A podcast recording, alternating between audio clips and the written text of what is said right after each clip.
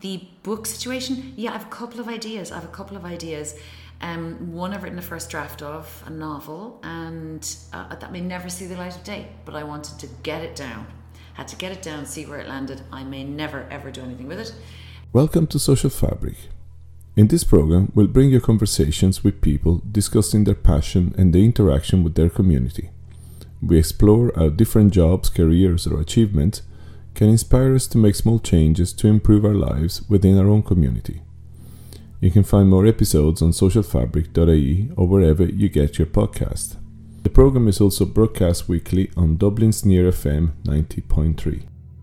I had some technical difficulties with some of the podcasts I was hoping to have out this week, but uh, in the meantime, just a, a medley of wonderful writers. Some of the writers that have been on the podcast, they are Tara Flynn, Linda Allen, Fiona Brennan, Abby Wien, Kate Gunn, and Ruth Fitzmaurice. Hope you enjoy it. Can I call you up, oh Alice, on a Friday night? We could reminisce on old days, and we could talk a while. Just sit and talk a while. Been so long now since I've seen you, it's nearly ten years gone. Heard in April that you passed through, why didn't you call? Don't I deserve a call? This ain't no love song, baby, or sad farewell. How do the books do for you? Did they do good? How do they do? I mean, that's... It's hard to know these that's days. That's a million dollar question. I mean, how did they do? I had I had books published. That for me is big tick. Mm. Um, they sold pretty well. Okay. Tick. Only selling well in Ireland doesn't mean there's any real financial mm. gain. You you get what you get for writing it, and that's brilliant. It's just brilliant to be paid at all for, mm-hmm. for your work, um, especially these days. Uh, but... People make assumptions when there's a book on the shelf. I've actually done this in, in my own uh, podcast. I've, I've done a whole episode about this, the assumptions people make when what they about what they see as success. They see you on telly doing an interview. And they go, "Oh, rich." And you go, "Oh God, I got the I got the air coach here. Mm. You know, I got the air coach down to Cork. I'm doing the Today Show, and um, I had to borrow, you know, I had to borrow mm. the, the dress or whatever. You know." And it's like, so people have assumptions of what success is. How did the books do? People read them, and I always encourage people, if they can't afford to buy them, please read them in the library, because I I wrote them to be read. I wrote them to mm. give people a laugh and a bit of a lift. Yeah. And so to me, like, the first one's out of print already. Uh, so definitely get that one in the library. Um, it's also available as an ebook, which is very, very cheap. So I'm not going to make money out of that, but I would love people to read it. Mm. So to me, if people write to me and say, "That really did give me a lift," or "That made me think," or "I shared that with my friend and sent it on to her," that for me is like, it sounds like, "Oh, they didn't do well and I'm, I'm overcompensating." But that's not what I mean. Honestly, I write them to be read. And if they're read, I feel great. No, and the reason I was asking, it wasn't because of the financial, because... It, again, everything is moving to ebooks. You mentioned ebooks and audiobooks, and it, it seems to be diluting more and more the industry. There's less and less gain. Actually, books are back. I know books are back. I know People books are, are moving back. From e-readers. Yeah, yeah, uh, it's interesting that. times. It is interesting times, but it, it just it seems to be an o- with everything. It seems to be an overload of yeah. everything. So um, I was just curious how the industry is at the moment, or was, well, and it, but it, I'm brand new to the industry, so yeah. I couldn't really analyse it like that. I do know that I've been, I've just been really lucky that both times it was something a publisher wanted. Okay. Um, so, but say both times I've had two different publishers now. I'm very, very lucky to have them. Um, and Roisin is with Mercier Press at the moment, and they're, you know, it's always lovely to have that support, because, you know, people who self-publish, it's an incredible thing to do, and it's something I would do if there was a book that what didn't pique someone's interest. Um, I would definitely do that, because again, to me, it's getting it out there is the main thing.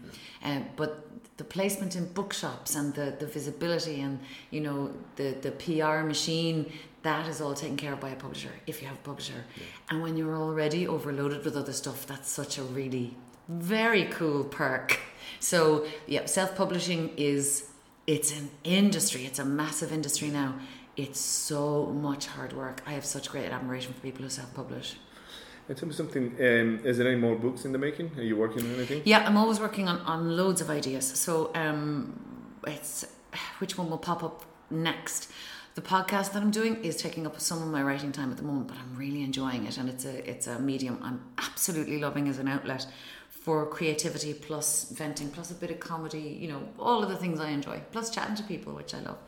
Mm. Um, but the book situation, yeah, I have a couple of ideas. I have a couple of ideas. Um, one I've written a first draft of, a novel, and uh, that may never see the light of day, but I wanted to get it down. Had to get it down, see where it landed. I may never, ever do anything with it. Um, I have other ideas. I have loads of other ideas. And are you quite um, regimental? Do you sit down and yeah. write every day? Yeah, I do. I do. Okay. I, actually, I've only just started again, because after... It's going to keep coming up regardless of what I do. The, the last few years have been, every, you know, repeal. Sure. And the, you know, repeal, the campaign to repeal the Eighth Amendment has been everything. It's just taken over everything. But post-repeal, I, I couldn't even read, let alone write. Sure. The last few months of the campaign were so brutal, I couldn't, yeah, I couldn't even, I couldn't. And my whole thing is writing every day. If you don't write every, even if it's nonsense that you delete, you write every day and you just keep that muscle, keep the muscle going. going yeah. Okay. Uh, Granddaddy, A M one eighty. This is a song. I didn't know this song at all. Mm, it's a great song. It's been in a few, um, sound, it's been in a few soundtracks and stuff. This is a song. It's another California band called Granddaddy, and um, uh. friend of mine, I've just gone through a very bad breakup, and I said I need some new music, and I need something that's going to just take me out of my rut, going to make me feel a bit better. And he said, listen to this song, this is going to cheer you up. And it's such a lovely thing about, you know, friendship, and, you know, is it romantic love, is it friendship? But either way, it's just such a lovely, happy song with uh, with a great driving beat. Can't say fairer than that. Uh, listen to it in the car if you have a car, or on a fast bus. Okay, the Cork. Yeah.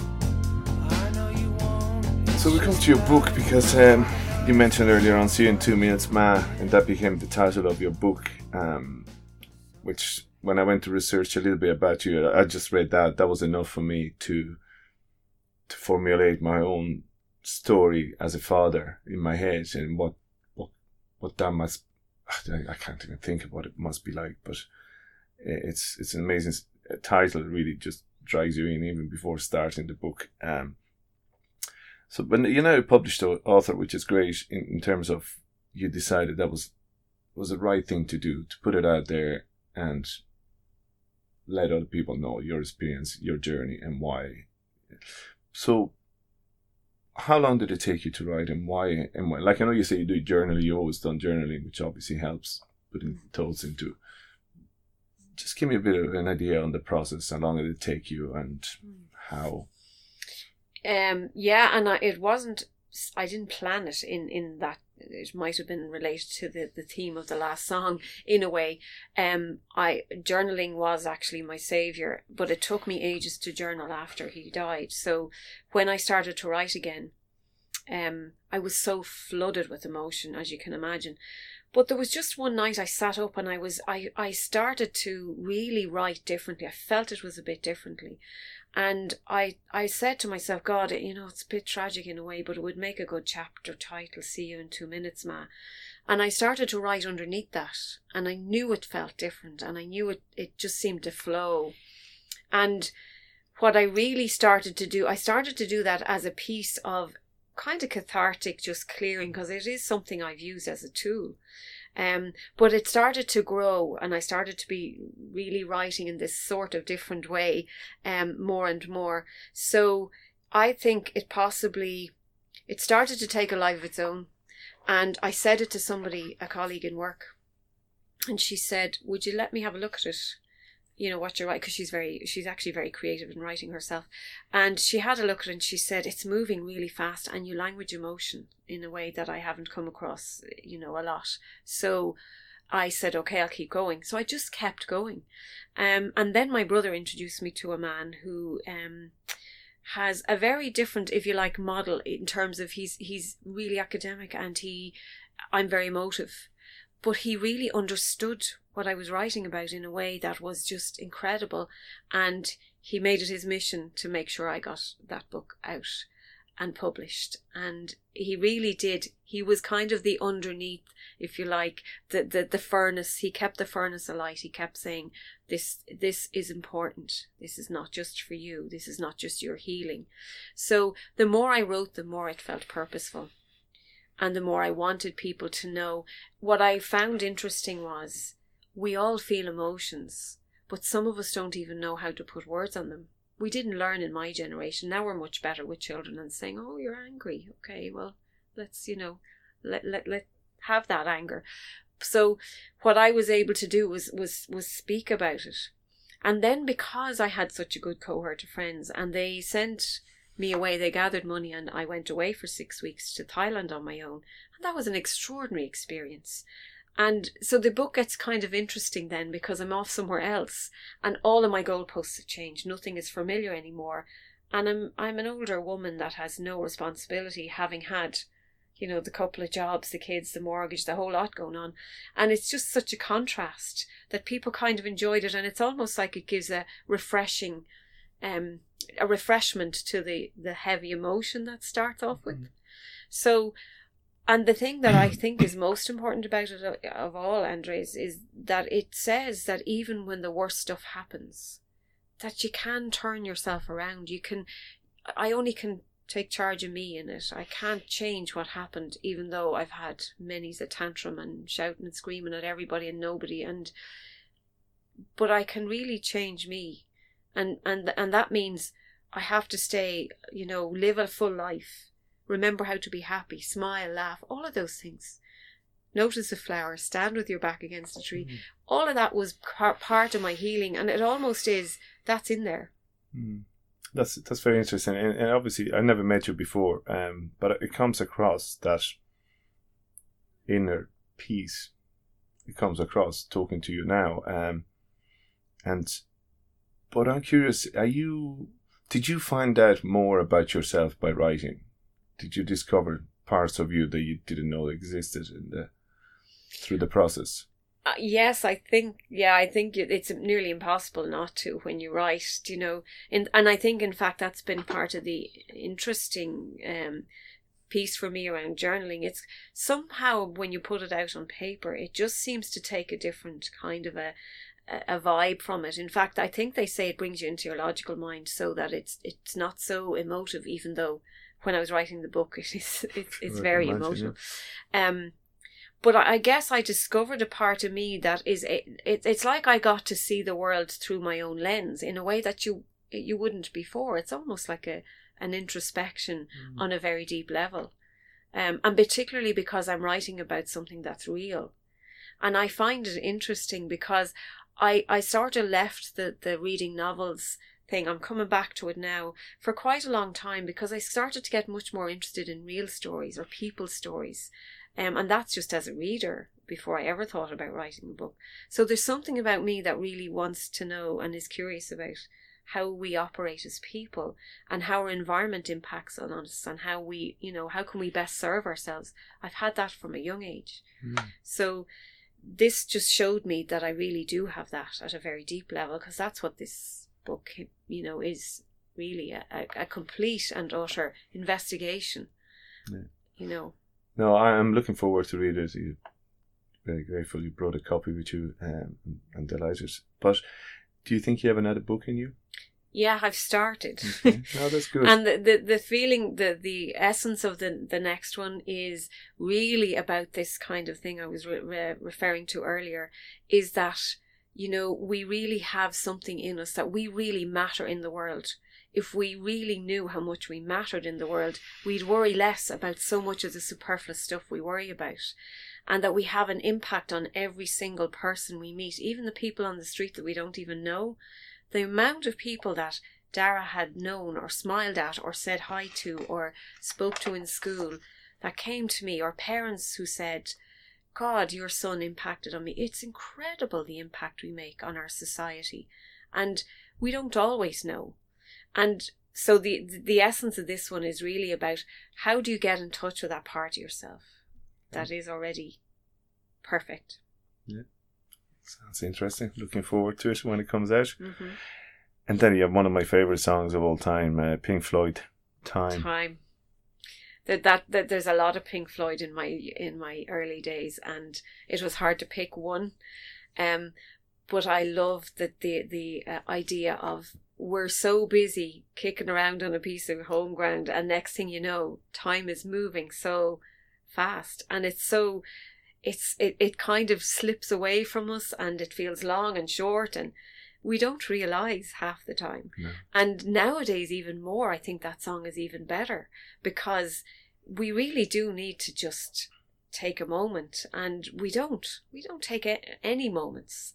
And so I love the idea that it's important, but we only get the realisation it's important when we've lost a lot of it.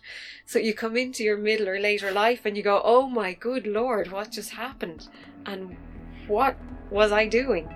So um, they have so many songs with such great messages, and I felt that that was a really particularly good one.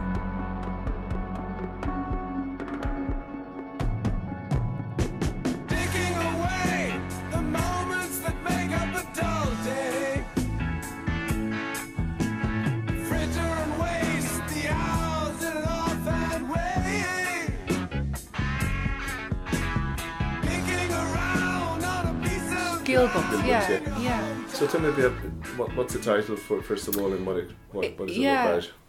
Uh, The Positive Habit. So it's the same as my online program, and it's a really, I can say I am proud of it, because it's like a baby. You put so much work into it, and you learn a lot about yourself when you write a book. You learn about uh, self-doubt. You learn about uh, putting yourself out of your comfort zone. Um, you know, yeah, it brings up a lot of different things. Um, but it's a really practical book. I believe in, you know, like there's, as we were saying, there's a lot of mental health awareness now that there wasn't, but it's awareness is just one thing. It's like, what do you do with that awareness? So we need to, to, to have something really tangible, really practical.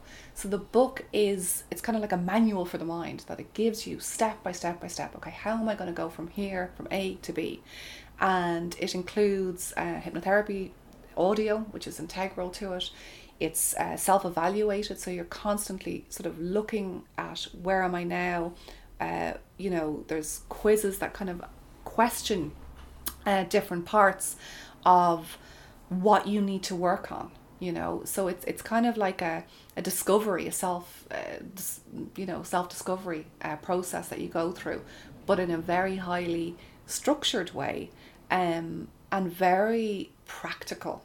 Um, yeah, so I, I, I'm kind of, that's that's that's my ethos. I think that there's two sides of it. It's got to be, you've got to explore it on a psychological level, you've got to understand it more, but you've also got to be really, give, give people something they can hold on to. Because if you're really struggling with anxiety and stress, you know, that is so overwhelming that you, all you want is, is for someone to say, here you go. Now, if you follow this, and the truth is, if you do, you're going to you're going to see a great progress. You're going to see, you know, uh, you're going to start to feel better. But it's giving people that, that structure. They need that at that time in their lives, I think.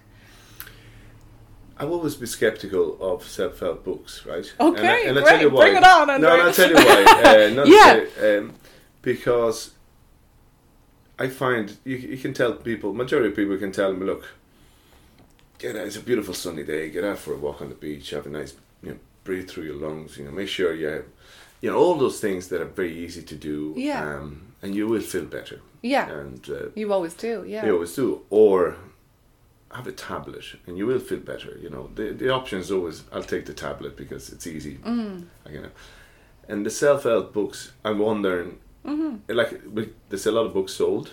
It's yeah. One of the highest. Uh, huge industry, uh, yeah. Huge industry. Yeah. I wonder how many people would actually mm. actually read them, as yeah. opposed to then come back to you. And do people need a guru? do people need somebody to lead them along? And and and, yeah. and, and it's a good it, question. With the mental health issues or anxiety, I know it's not easy. Like I know for mm. a fact it's not easy, and mm. uh, and I'm, I'm assuming that being able to sit here with you for an hour, it's a lot easier than leafing through mm. the books, and, and mm. I'm sure the, the, the positive habits are fairly straightforward if you follow them, as you say. But I'm just wondering, I'm just mm. wondering what, how. Yeah, and and that's it's it's a good question, because I think that it's how you view mental health in terms of that it's it's something that's continually sort of being looked after, like your physical health. Okay, so you, you don't get physically strong and say, now I'm done, I'm finished, I'm fit as a fiddle and I'm going to sit on my sofa. So mental health is like that. So there's not like there's one thing, there's one answer out there. It's a continual journey, and the more mentally fit you become, the more you progress up. So it's like positivity is a spiral that continues upwards as much as negativity is one that goes down. Mm-hmm. And I think it's really important to say, like, the book is called The Positive Habit, but for me, the most positive thing we can do is have the courage to sit with negative emotions. Okay. So it's not about this kind of, you know, Pollyanna type thinking of of, of looking at everything uh, through rose-tinted glasses. It's about really embracing and understanding those negative emotions. Okay. Um, in terms of the like your question there about self-help in general, I would say that self-help books have done significant more good than they have. Oh, I, yeah. I, I totally agree. And I, I probably yeah. didn't explain myself. I, I, I agree, and I do believe yeah. it. Um, and I have bought some books in the past, and I, and I thought they were fantastic, and I yeah. passed them on to people. Mm. And, and they were like, ah, no, you know, I just, uh, I think I'll take the tablet, you know. And I said, well, you know, it's a book. Read it. Yeah. You know, it might take you a couple of days to read it. You might feel better. You might f- discover something. So I, I, I do believe yeah, it's a great idea. Yeah. It's a great positive. It may bring people in here. May bring people to talk more with their friends or whatever it may be. You know. So no, yeah, I, I yeah. just I'm always curious that uh, there's a lot. There's a lot of self-help books and uh, and how people. Yeah, I know exactly what you mean in terms of, and that's why I think what I've tried to do with this book is like. I don't, you know, if it was a tablet, it's giving you that same sense of that you've got something to hold on to. Because mm-hmm. I think that's why people look for medication, is that it gives them the sense of, of, of, of now I'm doing something. Yeah. Um, quite often it can be a placebo. Sure. And hypnotherapy is the most honest placebo you're ever going to get, because it's telling you this is your mind. I'm not, it's not mm-hmm. pretending anything. Mm-hmm. It's saying this is your mind, and when you learn how to manage and use it, that's what's going to help you make, make you feel better. Something, how long did it take yeah. you to write it? It was actually um, quite an intense period of about five, maybe maximum six months. Okay.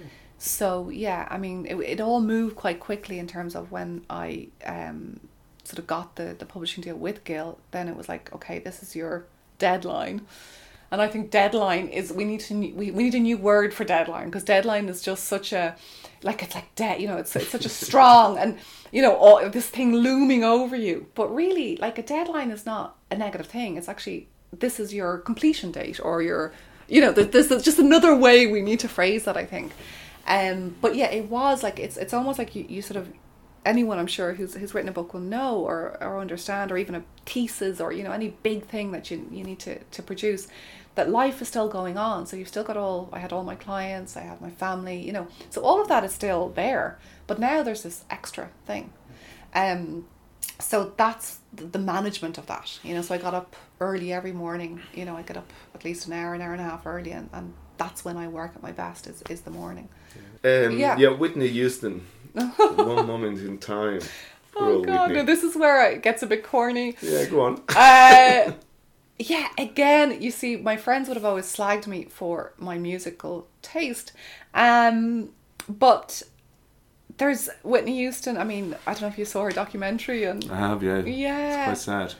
It's really sad. Um, and it's, it's yeah, it's really sad, because she, she you could see how much she kind of understood about herself and, and life and everything, and how just how it all went. It could it could easily, you could see how it could easily have gone the other way, do you know? Mm.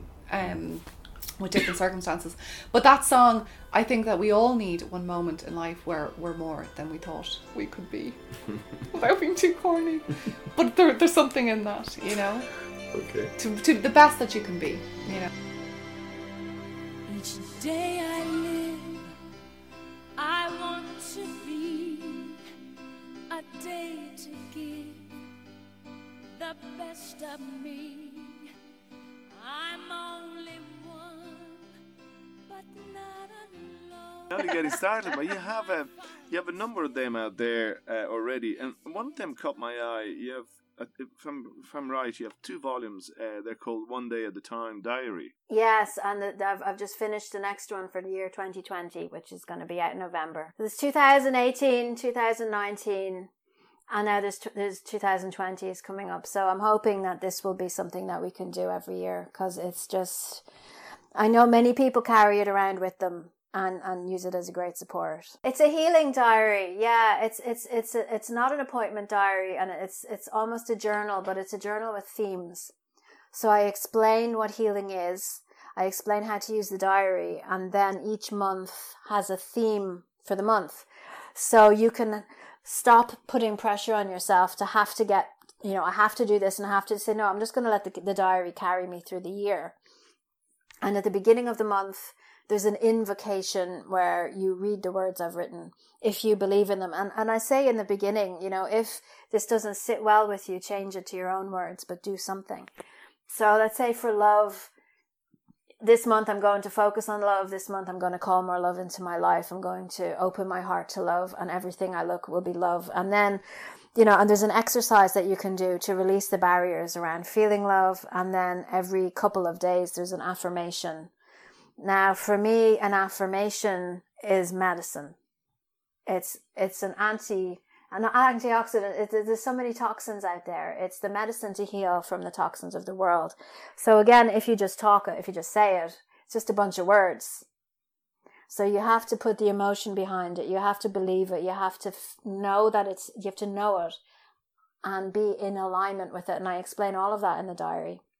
So the idea is that you get carried on a wave of love through the the month of love into the next month, which could be faith and trust, into the next month, which could be gratitude, into the next month. So for the first two years of um, One Day at a Time Diary, I created themes that felt like a beautiful flow from a January to a December, where you would have achieved something, you would warm up to it. There's a couple of months that would be quite tough, like Purification Month, where you're getting rid of stuff. And then there's an expansion month, which can also be, be a difficult month.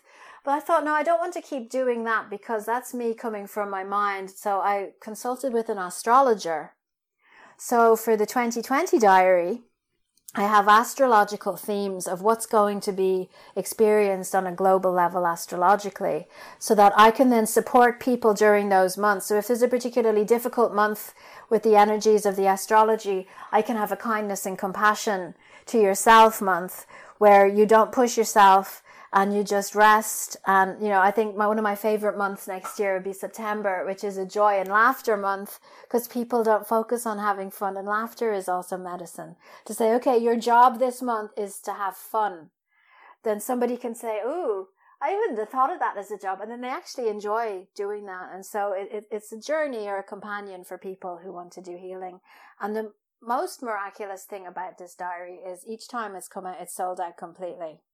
They have run out of copies of this diary. So we're, we're still trying to get it right. They don't know how many to print, because as many as they've printed, it's gone. You know, so it's wonderful. But it, it, does that say something then to our society, that we are getting more and more receptive to? Well, but basically, what you, you're teaching from the conversation we had the last fifty minutes or so, um, a lot of your teaching, a lot of your walking the walk is very much with you, your family, your your husband, your kids, and your the people you work with. It's very much about becoming a lot more receptive about what surrounds us, right? You know, a lot of what you're talking yeah. about is just whether it's going to be angels coming to you, or angels, or a nice smell in in nature, or looking at the flowers grow. That's what you're talking about, really, isn't it? It's about open up. Well, it's also it's also about truth. It's about truth and authenticity. It's about integrity and congruence. Those are, are big words that are easy to say and difficult to live. And healing is about letting go of everything that isn't you. Healing is about not telling yourself lies anymore. So healing is not pretty, and I never make it to be pretty. Healing is tough work. Healing is very tough and can be painful at times, and I always say this and I always write about it. And I make it real for people because I'm not putting myself on a pedestal. There's plenty of spiritual authors out there who don't say these things, and everybody's like, why don't I make any progress? Where am I going? What am I doing? It's like, no, because you're here in the world and it's tough. And it hurts. And what you can do is become your own best friend. Then you know you've always got support. You know, so stop telling yourself stories about other people. That guy doesn't like me because I'm unlikable. Stop doing that. You know, and so you have to say, okay, that guy might be having a bad day. It's his problem. It's none of your business. Come back to you. Why do you think you're unlikable? That's a story that you're telling yourself that's not real. And it's really interesting once people start to become responsible for their own energy, for what they put in the world. That's why I love affirmations, the power in the words. What words are you going around and round in your head with? It's vital that you're not putting more toxins in because you're getting them from everywhere else anyway. That's the joke about spelling, you know, which, which isn't spelling because words have power, you know. So what words are you using, and to change and shift your words? And since I started working with affirmations, I've become really aware of things. Like when I see an advert for Vodafone that says, be here now, I'm laughing because it's saying you're actually, Vodafone is telling you to not be here now by telling you to be here now. And you start to realize, you know, what, what the, the power of words are having, and particularly with social media where you can write something, fifteen different people interpret it in fifteen different ways. You know, it's not about them. It's about you and being real with you, and to see, well, what am I, what am I saying to myself that's not true? So that gives you a foundation of groundedness and safety to be able to open to all the other stuff. And without that foundation, you just can't do it. Okay. Now, freedom. Pharrell Williams. Yes. It's about sovereignty. Everybody's talking about sovereignty and nobody really knows what it means. Um, the sovereign, you know, the king, the queen of England, you know, who's who's who's in charge. Nobody gets to be in charge of you. It's about you taking back your power, claiming your space in the world. And I find that that, that the lyrics of that were quite surprising. I didn't expect that song to be what it is, and I was very pleased with it. And it's very underplayed. I don't know if anybody might have even heard this song before because I I haven't heard it out and about much. But I, I get clients who are so apologetic for their existence that they want to just dissolve away and not be here anymore. It's like, do you see that foot? That's your foot. Claim that foot and say, that's my foot. Nobody else gets to be in that foot. And this is my other foot.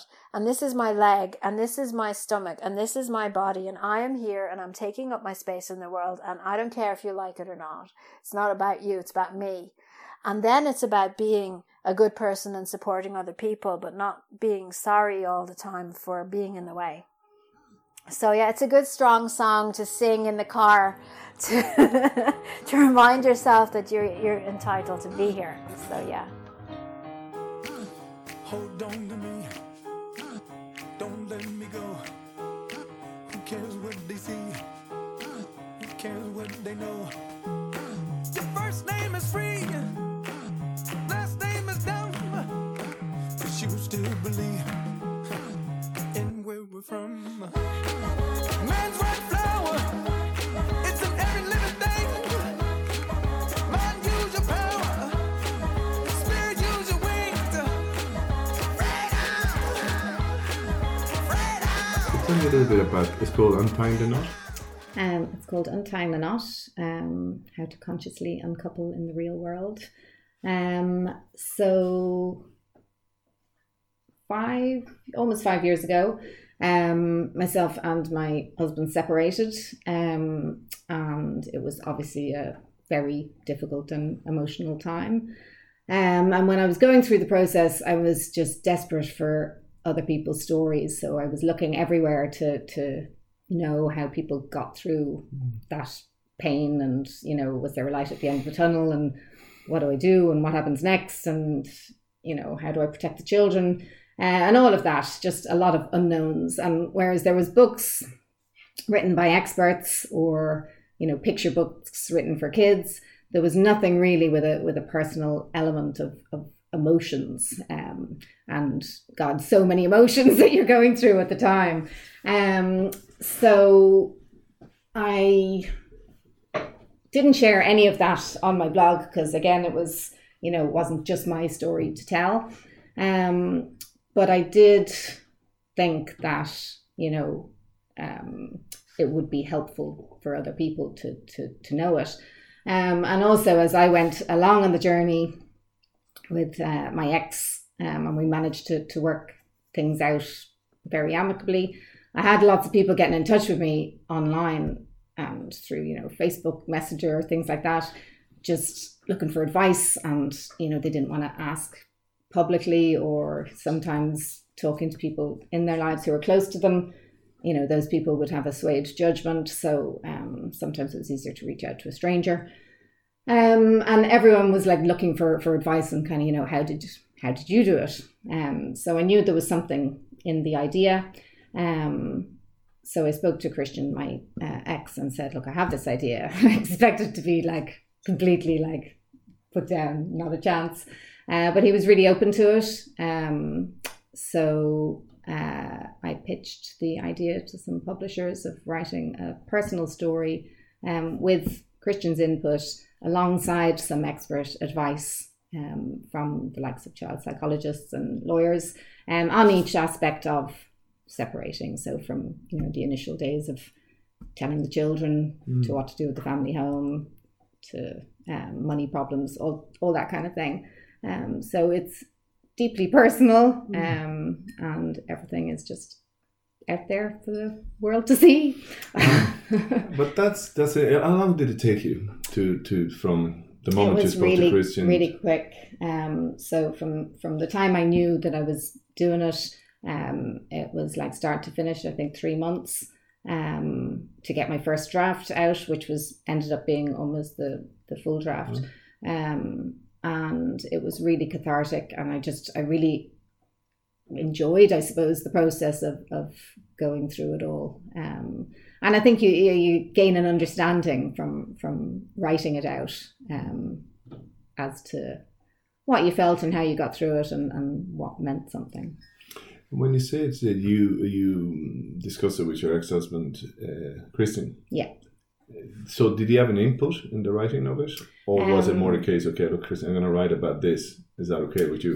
Uh, yeah, so how we did it was that um, at the end, of when I've, I had written a chapter, I sent it to him to review, and then he would write a little excerpt um, from his point of view on, you know, that subject. Okay. Um, and there was very little uh, that he, you know, wanted to change or had a problem with. So there was like one or two points, but... Um, other than that, it was just a, a collaboration, yeah. So that's very interesting, because then, the, because it's part uh, memoir, part how-to guide, am mm. I correct? Obviously, yeah. I haven't read it yet. Yeah. Uh, but, so it's interesting, it's coming from both sides mm. of, well, obviously, it mm. takes two to tango, and the, the separation happened for whatever reason. Mm. And that's interesting, it's coming from both sides. That, that should be um, very interesting. Yeah, and I guess it, it makes it authentic, because whereas I would have my view on something, his view might be totally different. But even with those opposing views, we've managed to, you know, do it amicably. So oh. I'm going to ask you a little bit more about that. But uh, the song you have, um, What Kate Did by yeah. the Libertines. yeah. Why did you pick that song anyway? Um, so the Libertines were one of my favourite bands for a long time. Um, and... Uh, in the first year, the first summer after breaking up um, with uh, Christian, so very, still very broken myself, uh, I went over to London to see my sister, and we went to see them play in Hyde Park. Um, and the song came on. It was a beautiful sunny day. We'd had a great time. I was on someone's shoulders, and I just remember my sister looking at me going, you know, you're going to be okay. This is this is fine. And it was just one of those moments that we kind of... It was a turning point, I guess. You, you realised how far you'd come, and, and there was there was a good future ahead. de lang de lang, sheep sheep, sheep de lang de lang, sheep sheep, sheep de lang de lang, sheep sheep, sheep de lang de lang, sheep sheep, sheep de lang de lang, sheep sheep, sheep de lang de lang, sheep sheep, sheep de lang de lang. But I have a few questions about your book. Yeah. I haven't forgotten about it. Um, I read it. I really, really enjoyed it. Um, genuinely enjoyed it. Um, it was very raw. It, unfortunately, I know some of the people in the book. And when I say yeah. unfortunately, it's just it's, it's it was different. So I, whatever I got out of it, it, it's probably different from people that yeah. don't live in the community, or whatever. But but uh, it, the just before the. the The whole thing came out of an article you wrote, right, for the Irish Times. Yeah. It was Roisin Ingalls, pretty much, she was pretty much the the person that, that took this on board. And oh, yeah, tell me a little so. bit about that, because the Roisin is, is, I don't know her personally, but she's, I've been reading her stuff for years, and she's, she's an yeah, amazing well, character. Roisin, I, I, I grew up, um, I have her book on the shelf there, I grew up reading, like most of us, reading Roisin's articles every week in, in the Irish, in, the, in yeah. the magazine, you know, and always really admired her. She has that same sort of kind of emotional writing. Um, I dare I call it, it, it, it's not necessarily a female way of expressing yourself, but there is something quite feminine about it, you know, um, just that sort of, mm. um, uh, yeah, navigating emotions. And, you know, she she, she would have that in, in, in her writing as well. Um, and Roisin was a friend of Simon's uh, because Simon started the whole thing when... when he um going through what he did in hospital and, and, and ending up on the ventilator and then fighting to stay on the ventilator, and he, he began writing articles for the Irish Times.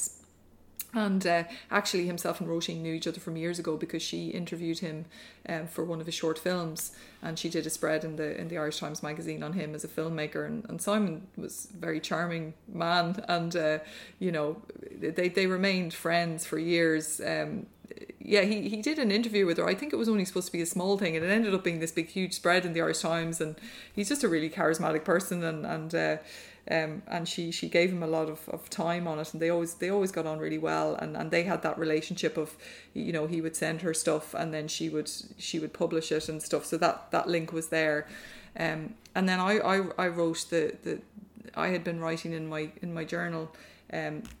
for years uh, through Simon's illness, um, just little small bits and pieces here and there, um, talking to myself literally as a form of therapy, not for anyone to read it, completely private, and really would be mortified that anyone would read it.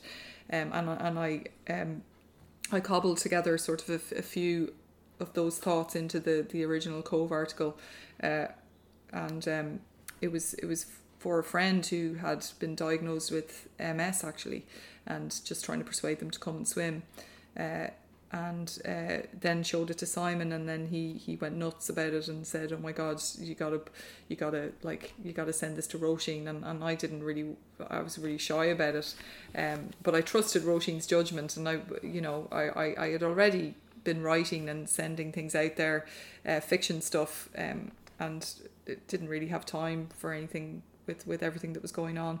Um, but yeah, Roisin loved it, and and she was very specific about what she wanted to do with it. Um, she said, "Yeah, I love it, but I'm going to hold it." It was it was kind of what it was around October or something like that, and she said, "No, I'm going to keep it till after Christmas, and I'm going to put it out on January, um, the first Monday when everyone goes back to work, basically the most miserable day of the year." Okay. Um, uh, and, and I think people are going to love it. Um, and so that's what she did. And, and, and the thing went nuts. Um, yeah, because it went, viral. It, it went nuts. And yeah. uh, from there to the book was quite a short period of time. It was, it, it, it was phenomenally fast. Like, it's one of those kind of dream scenarios that you hear about, you know, I'd say that kind of, really in shock myself, because your sense of, to be honest, your sense of time when you're living the way we did is warped anyway, you know, so a week could go by and it could feel like a decade, you know, and, and so like really that when you're living that intensely,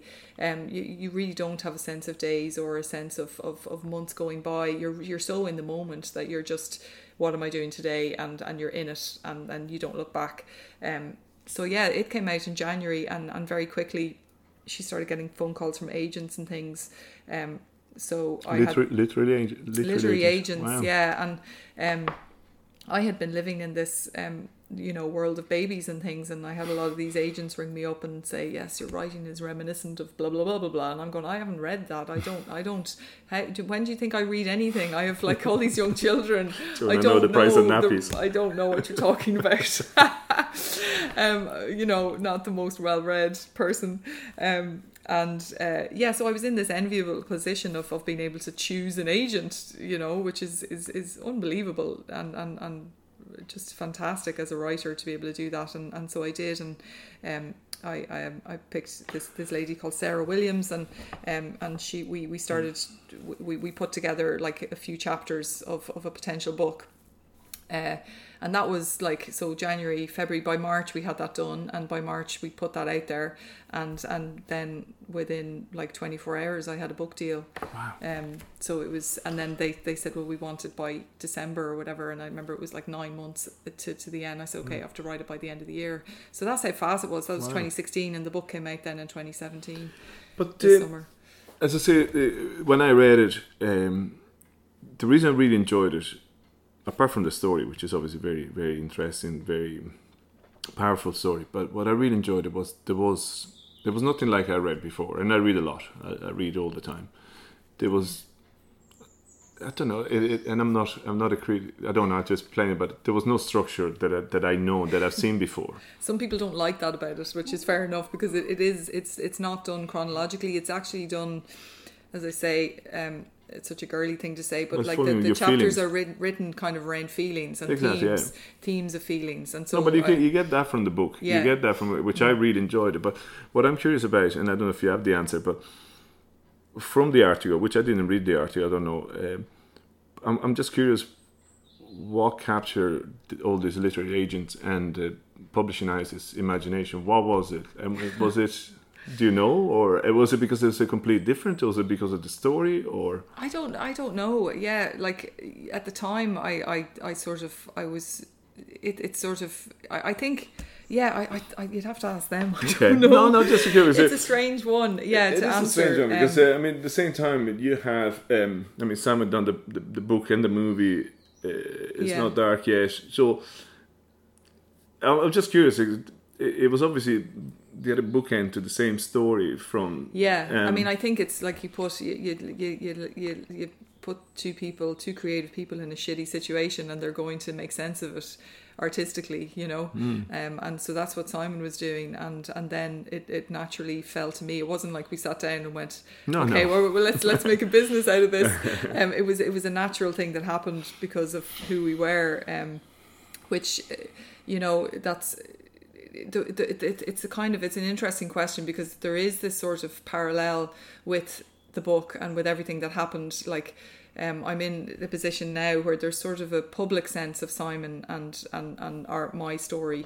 You know, the documentary came out, um, and it's out there publicly as a story, um, and that's a strange.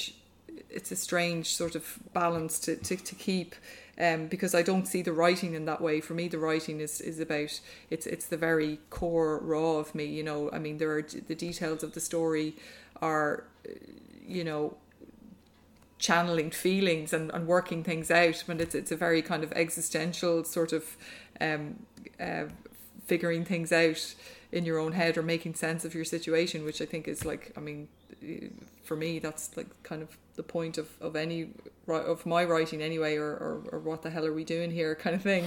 um, uh, uh, and so whether it was just popular because of the circumstances maybe as well, I don't know. And, and, and, and it is a strange, I mean, it's even strange now, and Simon is gone to, to, to I was at a, I was at a book reading, and um, both our books were there side by side.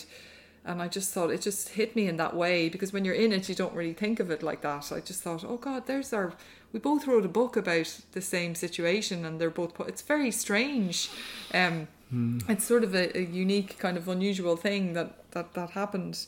Um, but I, I kind of struggle with that now, sort of the public sense of the story and my own sense of it. And for the kids as well, mm. um, to make sense of it for them, um, you know. But the writing is, as I say, hopefully universal in that it's it's not, you, you can transfer the actual situation to many different situations. It's about feelings and about um, making sense of our um our, of our of our of ourselves as humans, really. Yeah. For me, anyway. But is the book being um going to be made into a movie? Is that correct? Yeah, again, weirdness. no, no, because in, yeah, in the, a whole new level of and weirdness. It's fantastic and, and well done. And it's great, and not that I'm not interested in that, because I'm interested.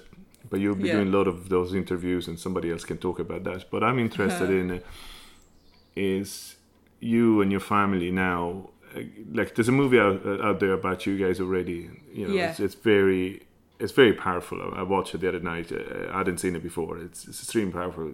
It's a fantastic story, the way, you know, Simon wrote it. And it just, I mean, your kids are growing up. You're, you know, what's what's that going to be like for, like, you're obviously thinking about this. You've thought about yeah, it. Yeah, yeah. What's well, it going mean, to be like? The documentary particularly is lovely because um, it was it was made. The director is a family friend of ours, and they. Um, anytime I like, it is weird to have to co- have Colin Farrell, you know, narrate Simon's words, um, but I, like I, the first time we saw it, I remember we went into um into the editing suite, and they were really nervous to show us, and myself and Simon sat, sat through it. Were the kids with you? No, no, no, just no. The two of us. The kids haven't seen it yet. That's what I was um, going to ask you. Yeah, yeah um, and the two of us just kind of like did that really, you know, kind of ugly crying where you're it's from the depths of you, you know, mm. like you're weeping and making weird noises you didn't know you could make. And that's for me. I remember I just threw my arms around Frankie Fenton, the director, and just was thanking him, because I felt, especially when you're when you're when you're living in the moment in these things, um, it was like he had we, he had just gathered up in a big ball and squished it all together, our entire life and all the old footage of the kids and, and all of that, and made it into a narrative, like a structure. And I, I, I still get emotional thinking about it. I'm I'm so, and I don't use that word lightly, and I'm so grateful, but I am so grateful it exists for the kids, for whenever they want to access that, that they will have this um. representation of or, or have, have this access to their dad and his voice and and memories that they probably don't remember, and footage of them mm. with him as kids, you know. So that is a good and uh, and they, so you leave it up to them to, like, your son is thirteen, yeah, so he hasn't seen it yet. Does um, he, when he asks I will asks, okay. You know, they're still very much in the um it's different for them. I, I did try and instill in them a sense of that Simon wouldn't be might not be with us forever. Um, it was very difficult because Simon obviously was living very much in the his his his his mode of survival was to live, and and that's why he did so many amazing things. Um, the other side of that is that there isn't much preparation done for when if you won't if you don't live, um, and I mean that's okay. That was his, you know, that I respected that that was the way he needed to do it. Um, and and it was beautiful and powerful in its own way. Um. The kind of the fallout of that was um I, I, I would have said to the kids that if they asked me is is Dada gonna die, you know, I would say yeah he might, but he's not gonna die right now, but if that ever changes I will let you know. Um uh then there's nothing prepares kids for that. I think they just sort of had presumed that he was going to exist forever in the state he was in, um you know, uh, even towards the end when he was so incapacitated, you know, he was just still here. And, and it's that thing kids just like to, I think they just kind of like to sort of semi-ignore us half the time. As long as they know you're kind of there in the background, sometimes it's fine. Um, but then he wasn't there anymore. Mm. Um, and so there it's been, whereas me as an adult, I would have prepared more and grieved the loss of things on an ongoing basis um, up until the point where he died. For the kids, it's just been smack, he's gone. Um, and they had never really dealt with it up until the point where he wasn't there anymore. So it's no. not even a year yet, so it's still very so I, I certainly wouldn't be pushing for them to watch the documentary, no. but when they do ask, um yeah we're gonna we will sit down and, and and and it'll be there, and I think it will be wonderful. It will be that part of it. Yeah it the very last question then I'll let you go. Um okay, you're obviously working on the on the movie, the script at the moment, that's all taken. Are you working on any other projects, writing? Uh, I'm just finishing, I just finished the first draft of the script, um, and I just have to do a couple of changes for that, and it's going to go to the film board, and then I want to get back to, I've really enjoyed it as a process. It's been weird because you have to talk about yourself in the third person, and it's kind of, it's a strange, it's a totally different, different kind of um, medium, uh, and it, it, it's a weird time to be doing it as well in, in the process of, of, of Simon not being here anymore. Uh, but it's done. And, and I also had to kind of do it over the summer, which the kids were on holidays, and um, it was that talk, you know, that creative discipline of, oh God, there's no space in the day to write. So I used to, I got up at six in the morning and work for a two hour block of six till eight a.m. Um, while the kids, you know, kind of were various stages of getting up and watching television and stuff. And um, and that's how I did it over the summer. Um, so yeah, coming back now into school time, um, I want to get writing again. And it's that sense of what will I write next? And I think, like you were saying about the book um, uh, being so raw and personal, um, people keep asking me, oh, are you going to write another, you know, book about yourself? And I, I think that part of me thinks that, that it doesn't exist anymore. It's like the the, the Doors song um, vibe. There's a sense, I, ha- I have a sense now of what other people think of what I'm writing. So I could never be in that same space again.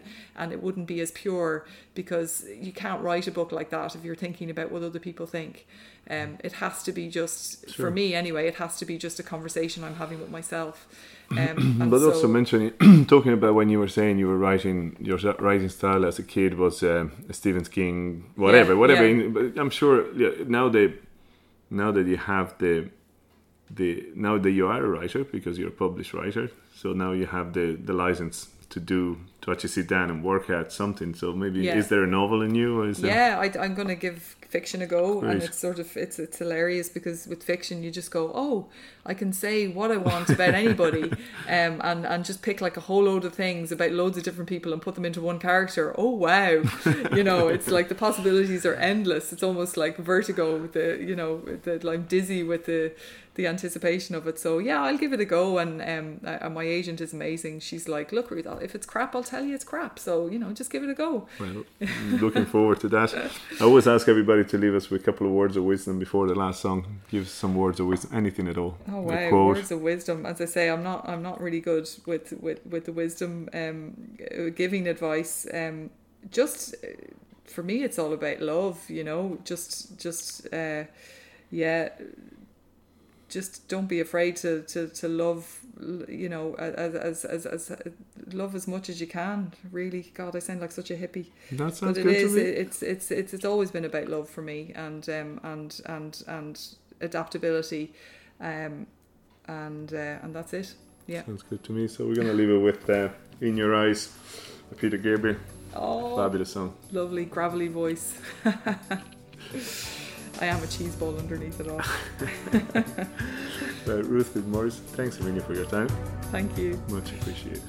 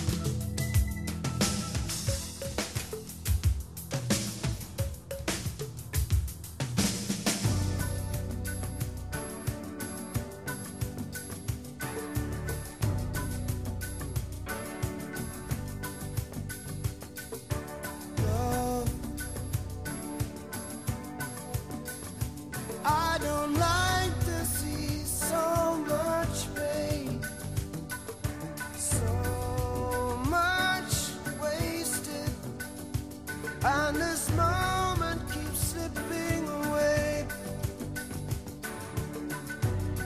I get so tired, working so hard for our survival.